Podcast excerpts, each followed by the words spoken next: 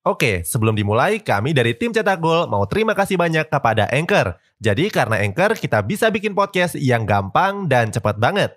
Mulai dari edit sampai share dan publish di banyak platform. Mulai dari Spotify, Apple Podcast, sampai platform podcast lainnya. Aplikasi Anchor ini gratis, bisa di-download di App Store dan Play Store, atau kamu juga bisa akses di website www.anchor.fm. Jadi sekali lagi terima kasih kepada Anchor yang bikin Cetak Gol punya podcast yang bisa kamu dengarkan sekarang. Kekecewaan datang karena ekspektasi tinggi yang diharapkan. Banyak pertandingan sepak bola yang berakhir dengan kekecewaan karena gagal menjawab ekspektasi tinggi tersebut. Beberapa kekecewaan bahkan begitu membekas bagi para pemain dan publik sepak bola yang mendukungnya. Cetak Gol coba merangkum kekecewaan dalam sepak bola sebagai berikut.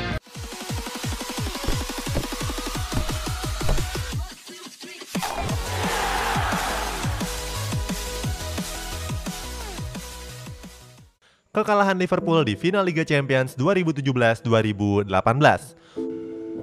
Untuk mengawali ulasan ini ada kekalahan Liverpool di final Liga Champions musim 2017-2018 yang lalu. Saat itu skuad The Reds membawa harapan publik Anfield untuk memenangkan si kuping besar di Stadion Olimpiade Kiev. Bertanding melawan Real Madrid, sebenarnya Liverpool tampil apik di awal babak pertama. Sayangnya pada menit ke-31 Mohamed Salah harus menepi lebih cepat. Bomber asal Mesir tersebut mengalami cedera bahu yang cukup fatal setelah berduel dengan bek veteran Real Madrid Sergio Ramos. Cedera yang cukup parah tersebut membuat Mohamed Salah harus ditandu keluar lapangan. Selain cedera fatal yang diterima Salah, fans Liverpool harus pasrah dengan performa buruk kiper mereka Loris Karius.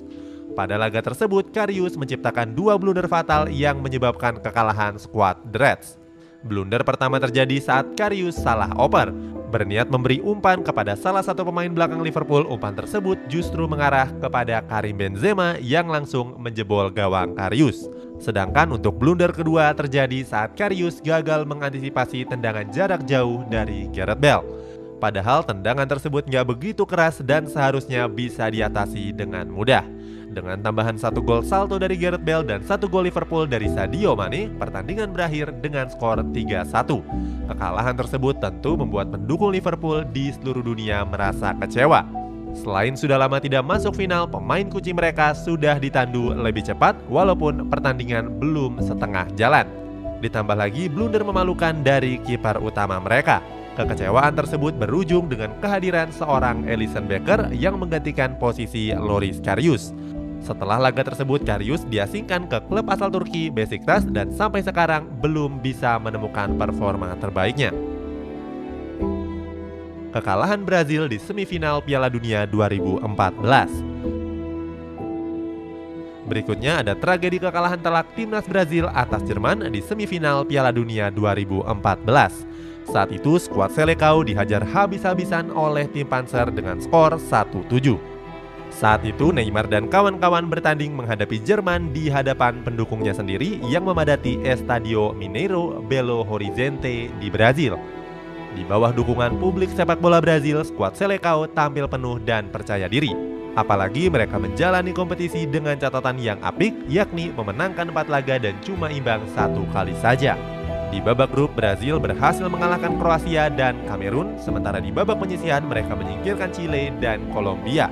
Dukungan publik sepak bola Brazil ternyata belum cukup kuat untuk berhasil meredam skuad Jerman. Miroslav Klose dan kawan-kawan berhasil membombardir gawang Julio Cesar sebanyak 7 gol. Toni Kroos dan Andre Surel bahkan mencetak masing-masing 2 gol. Sementara Brazil cuma mencetak satu gol hiburan pada menit ke-90 pertandingan lewat sepakan pemain muda mereka saat itu yakni Oscar. Melihat tim kesayangan ini dibantai membuat publik sepak bola Brazil di tribun jatuh dalam tangisan. Tragedi ini bahkan disandingkan dengan tragedi Maracanazo di tahun 1950 di mana Brazil kalah dramatis oleh timnas Uruguay. Oke, sebelum dilanjut, ada yang penasaran nggak? Gimana caranya bikin dan nyebarin podcast yang kayak gini? Nah, ini karena tim cetak gol pakai Anchor. Mulai dari rekaman, edit suara, tambah lagu, sampai drag and drop bisa kita lakukan sendiri pakai Anchor. Satu aplikasi sudah bisa buat semua kebutuhan podcast. Bisa di-download dari App Store dan Play Store atau bisa juga diakses dari website www.anchor.fm. Terus yang terpenting Anchor ini gratis. Download dan coba sendiri setelah tonton episode ini. kekalahan Barcelona dengan skor 8-2. Lionel Messi harus mengelus dada setelah Barcelona dibantai oleh Bayern Munchen dengan skor telak 8-2. Laga yang berlangsung dengan brutal ini terjadi pada partai semifinal Champions League musim 2019-2020 yang lalu. Bertanding di Stadion Dalus, Portugal, Marc-Andre Ter Stegen harus memungut bola dari gawangnya sebanyak 8 kali. Saat itu Thomas Muller, Ivan Perisic, Serge Gnabry, Joshua Kimmich sampai Robert Lewandowski kompak mencatatkan namanya di papan skor.